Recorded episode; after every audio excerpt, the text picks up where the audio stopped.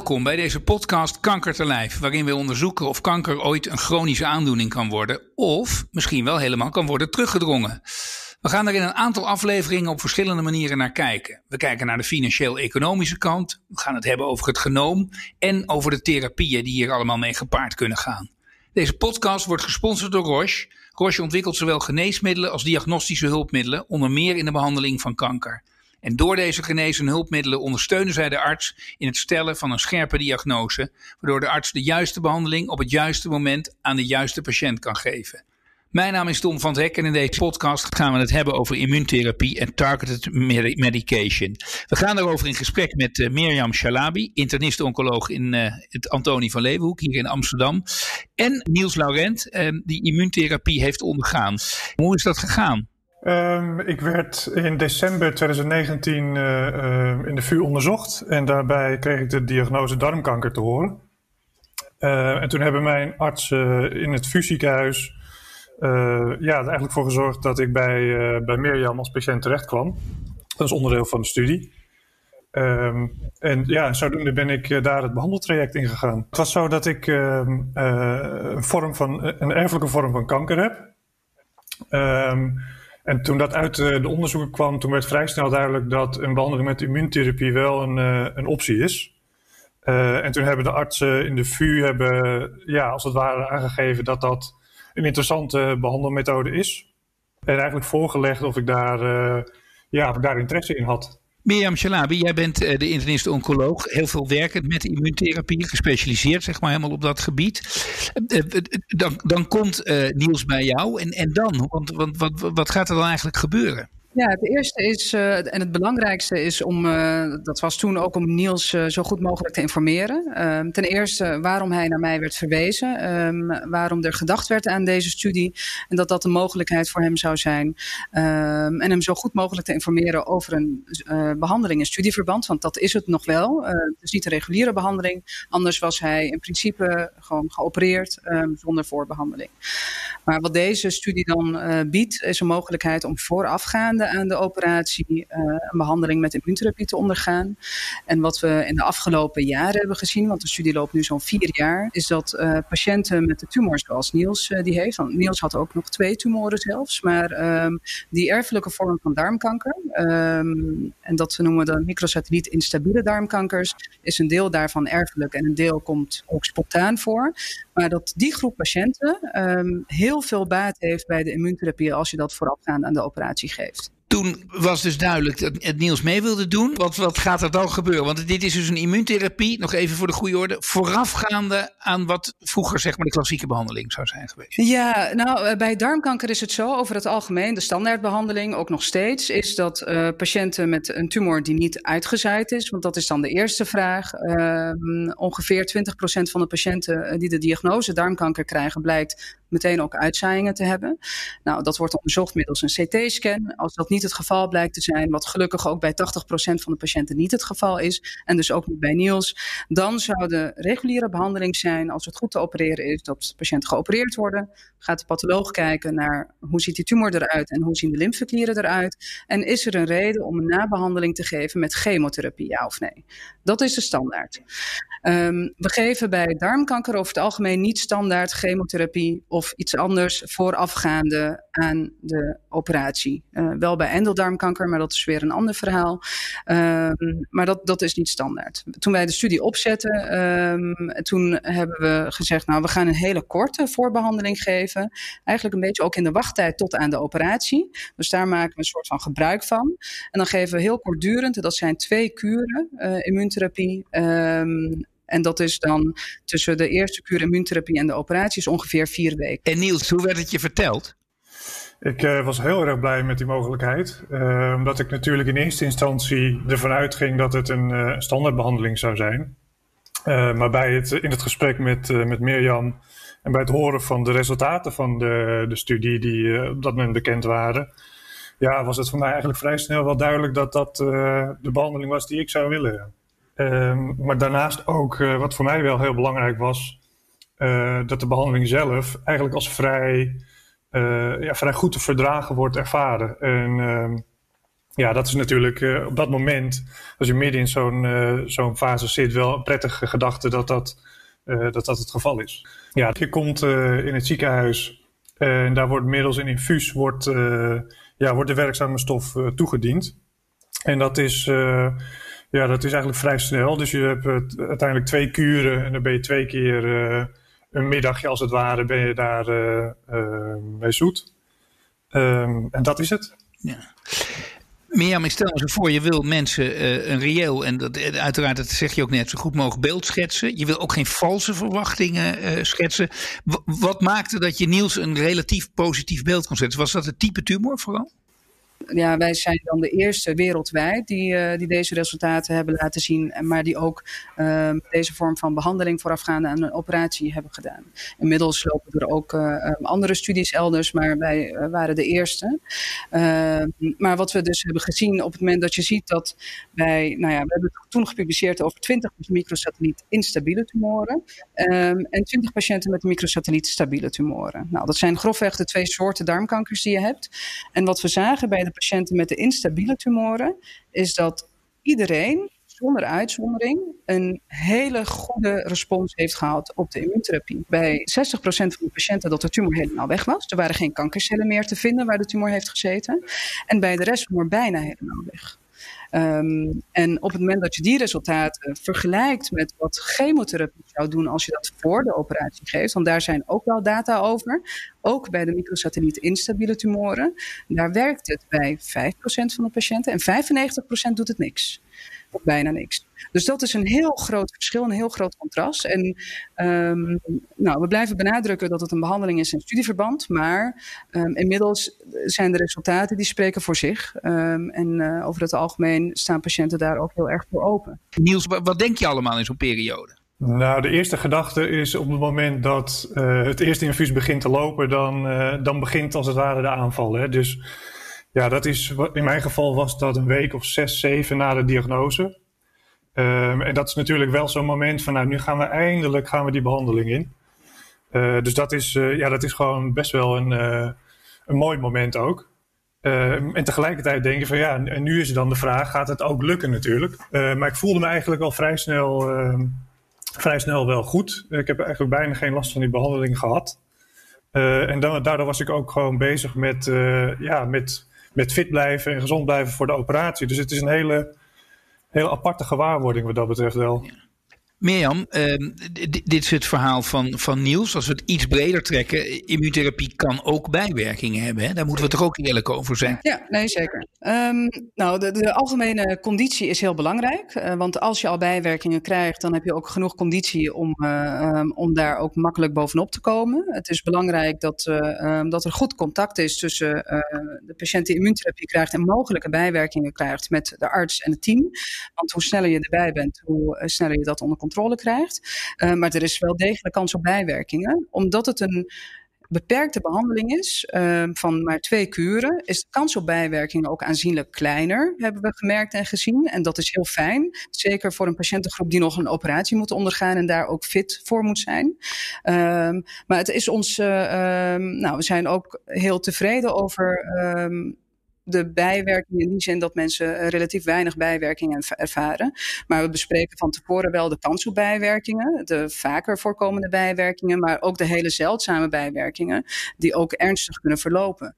Uh, daar moet een patiënt van, uh, goed van op de hoogte zijn um, en over geïnformeerd. Dat doen we mondeling deels, maar ook in de papieren die we meegeven. En dat is de reden waarom mensen dan ook echt bedenktijd moeten hebben om dat rustig thuis te kunnen doornemen zonder dat wij erbij zitten en daar iets van um, vinden. Niels, heb jij, heb jij enige bijwerking gehad? In die zin merkte je wel van ja, ik heb wel iets toegediend gekregen wat niet helemaal natuurlijk is, zeg maar?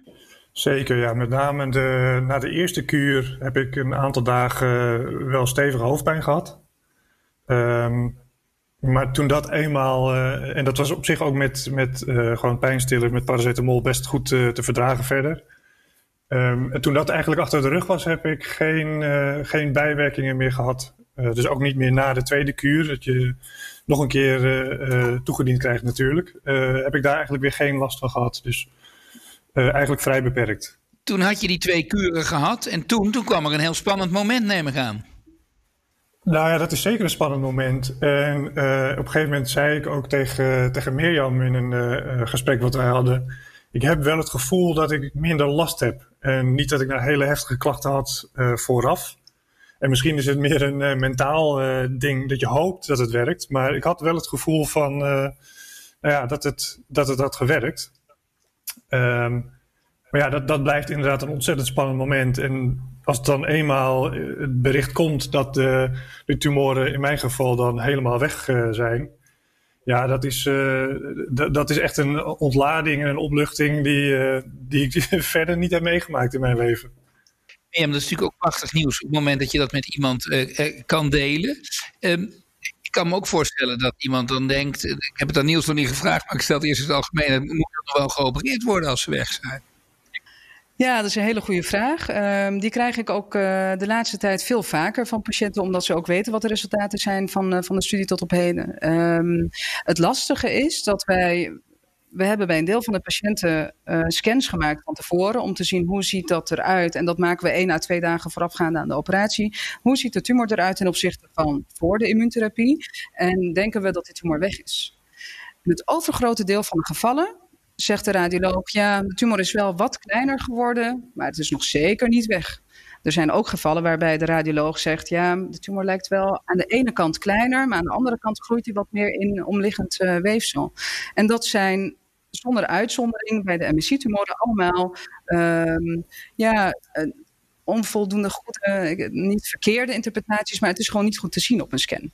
Uh, en dat maakt het dus lastig om van tevoren te kunnen zien welke patiënten een complete respons hebben, dus dat de tumor geheel of bijna geheel verdwenen is, en welke patiënten je dus niet zou moeten opereren. Dat is helder. Uh, Niels, dat is nog ook een beetje naar de toekomst toe. Jij, jij bent geopereerd. Wat, wat vertelden ze eigenlijk bij die operatie? Wat, wat, wat hebben ze nog gedaan, zeg maar? Bij de operatie hebben ze een deel van mijn uh, dikke darm hebben ze weggehaald. Um, en dat is op zich in uh, uh, mijn geval, omdat het om een erfelijke variant van kanker ging, um, al vrij uitzonderlijk. Omdat daar eigenlijk wordt geadviseerd om de hele dikke darm te verwijderen. Um, maar in mijn geval is daar dus een deel weggehaald. En ja, dat is ook voor een, voor een deel toch wel gebaseerd op uh, uh, nou, een gok op de wetenschap, zullen we maar zeggen. Um, in de hoop dat, mocht er ooit nog een keer weer bij mij dan uh, toch iets misgaan, dat inmiddels de studie of de behandelmethode dusdanig is doorontwikkeld dat operatie daarna helemaal niet meer nodig is. Um, maar bij mij is het nu dus zo dat er een deel van die darm is weggehaald. En ja, dan vrij snel daarna hoorde ik dat die dat dat helemaal schoon was. En uh, dat ook de, de omliggende lymfeklieren die daarbij weg zijn gehaald, dat die helemaal schoon waren. En ja, dat geeft natuurlijk ontzettend veel vertrouwen ook in de, in de toekomst voor mij persoonlijk. Dat, nou ja, datgene wat er zat, dat dat, uh, dat, dat gewoon weg is. Ja, want dan kom ik op een, op een vraag die ik bijna lastig vind om te stellen, maar toch ga stellen. Want de, de, de titel van deze hele podcastserie gaat ook over of het een soort chronische aandoening uh, aan het worden is.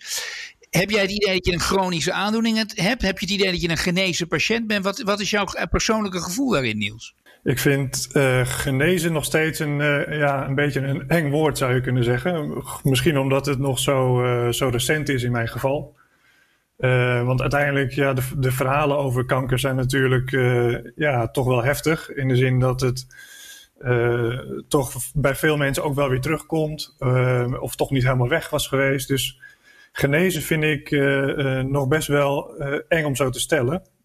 maar toch hoop ik wel dat dat, dat dat het geval is. En dat ik, nou ja, dat ik er nu ook wel van af ben, als het ware. En daar heb ik ook wel vertrouwen in. Maar daar blijft altijd wel, denk ik, een klein, ja, een klein stemmetje achter in mijn hoofd zitten die, die mij waarschuwt van pas op, je weet het nooit. Mirjam, we hoeven uiteraard hier niet nu verder de casus van Niels op dit moment uit te wijden, maar in zijn algemeenheid, die vraag van uh, chronisch, uh, waar zitten we eigenlijk als je, als je het zo zou zien? Want zijn verhaal is natuurlijk wat Niels net zegt, zo logisch als het maar zijn kan. Ja, um, het, het verschilt per tumorsoort, per, kankersoort, per patiënt ook. Um, Ja, kijk, bij patiënten met een tumor die niet uitgezaaid was naar andere organen, die een operatie ondergaat, uh, waarbij alles weg is, um, is de kans dat iemand genezen is veel groter dan dat de kans dat de ziekte terugkeert. Dus dat is belangrijk om dat te benadrukken. Uiteraard, ja, we zeggen nooit 100 procent. Um, en dat is ook de reden dat, uh, dat Niels nu onder controle blijft. Dat we um, scans uh, blijven maken de eerste vijf jaar bloedprikken, maar ook dat er een colonoscopie, dus een dikke darmonderzoek uh, gebeurt. Um, en bij hem wat vaker vanwege die erfelijke uh, aanleg.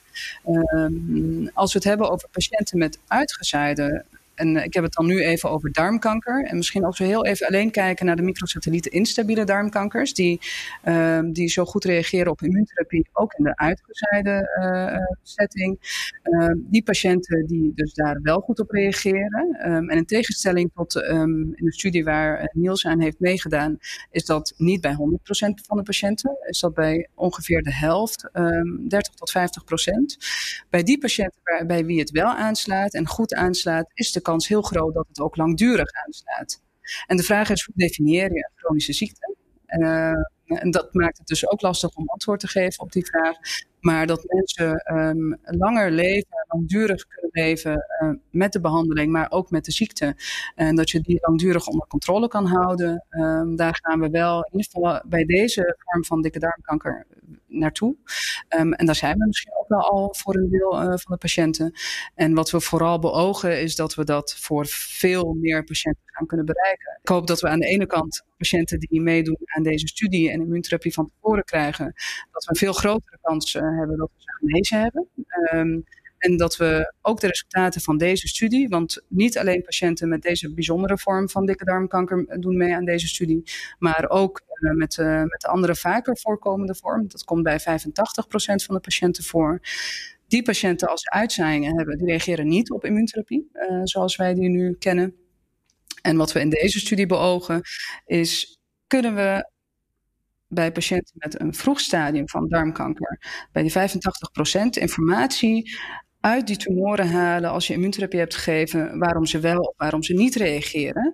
Want een kwart reageert wel degelijk. En hopelijk kunnen we dat ook vertalen naar de patiënten met uitzaaiing. En dat we die ook beter kunnen gaan behandelen. Niels, nog één vraag aan jou. Toen jij in dit, dit hele circuit zeg maar, terechtkwam, kende je het woord immuuntherapie al? Was je ervan op de hoogte? Had je ervan gehoord? Of ging je zoeken op internet? Hoe, hoe kwam je er zelf mee in aanraking? Nee, dit was inderdaad voor mij het eerst dat ik er eigenlijk van hoorde. Uh, en dat is denk ik ook meteen de reden dat ik, uh, ja, dat ik ook graag aan deze podcast mee wilde werken. Omdat het, ja, die, die bekendheid van de therapie en het feit dat dat een, uh, een alternatief, alternatieve behandeling kan zijn voor mensen, is volgens mij gewoon heel erg belangrijk. En ehm, ja, weet je, toen ik daar eenmaal een klein beetje in ging verdiepen en zag hoe het, hoe het werkte, et cetera toen dacht ik meteen van, god, dit is een, volgens mij een behandeling met heel veel potentie. En daar wil ik aan meedoen. En uh, ja, dat, hopelijk geldt dat ook voor andere mensen die, mochten ze in zo'n situatie terechtkomen, dat ze dan in ieder geval de optie kunnen overwegen, omdat ze ervan op de hoogte zijn. En dat is eigenlijk ja, hetgene wat, wat volgens mij het belangrijkste is op dit moment. Ja. Um, Mirjam, ik heb eigenlijk nog twee vragen aan jou. Want één is, uh, jullie doen dat fantastische onderzoek. Er komt ongelooflijk veel meer bij kijken. Je noemde het al, allerlei data. Je hebt data scientists, je hebt de chirurgen. Kun je iets over die samenwerking? Want het is natuurlijk iets wat, wat, wat, dat maakt het ook lastiger lijkt me. Het zijn allemaal hele uh, superspecialisten die met elkaar uh, door de bocht moeten. Dat maakt het mooier, zou ik zeggen. Dat is echt een van de mooiste kanten ook van dit onderzoek. Natuurlijk, het allermooiste is als je patiënten zoals Niels kan vertellen wat de behandeling heeft gedaan. Nou, ik zal niet zeggen dat we, de, dat we elkaar, um, ja, dat we het uit moeten vechten wie dat mag vertellen. Maar dat uh, voelt wel bijna zo. Zo mooi bij iedere patiënt weer om dat te mogen vertellen. Volgens mij was het zo dat bij Niels, dat, dat ik samen met de chirurg langs ben gelopen. terwijl hij nog in het ziekenhuis lag. Omdat we dat het liefst zo graag mogelijk en zo snel mogelijk wilden vertellen. Want het is zo mooi en bijzonder nieuws dat een tumor in die vier weken tijd helemaal verdwenen is. Um, maar je moet een team hebben die daar helemaal achter staat. Net zoals een patiënt achter een behandeling in een studie moet staan, moet een chirurg, moet een maag-darmleverarts, moet een patholoog, die moeten er allemaal achter staan um, en hieraan mee willen werken. Want anders kun je niet uh, dit soort onderzoek doen. En dan heb je veel mensen achter de schermen Ja, wat meer, omdat is ook mijn laatste vraag aan jou. De, immuuntherapie is, is, een, is natuurlijk een algemeen woord. Je hebt heel duidelijk de onderscheiden. Je hebt een aantal perspectieven geschetst.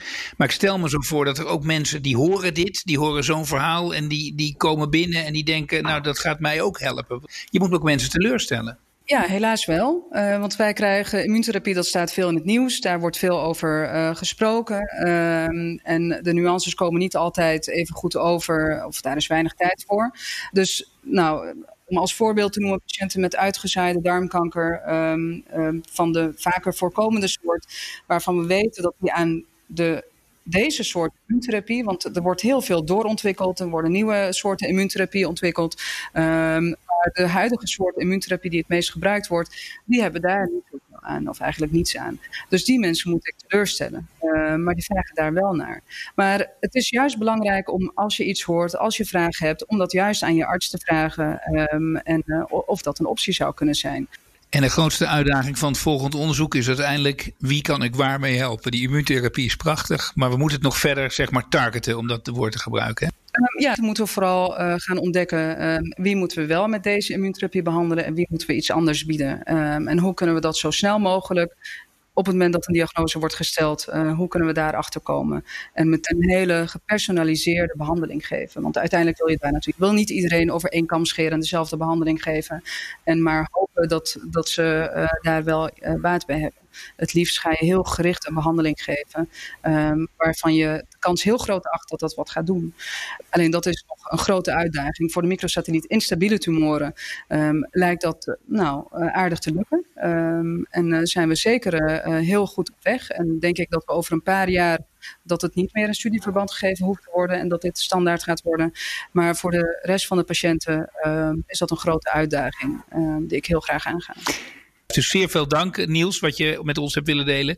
Mirjam Shalabi, ook jij zeer veel dank voor alle kennis die je met ons op dit gebied hebt willen delen over de ontwikkelingen van de immuuntherapie. En je uiteraard ook heel veel uh, succes toewensen bij de onderzoeken die allemaal nog gaande zijn en komen. En uh, hopen dat je, net zoals Niels, heel veel patiënten daar nog uh, gelukkig mee kan maken.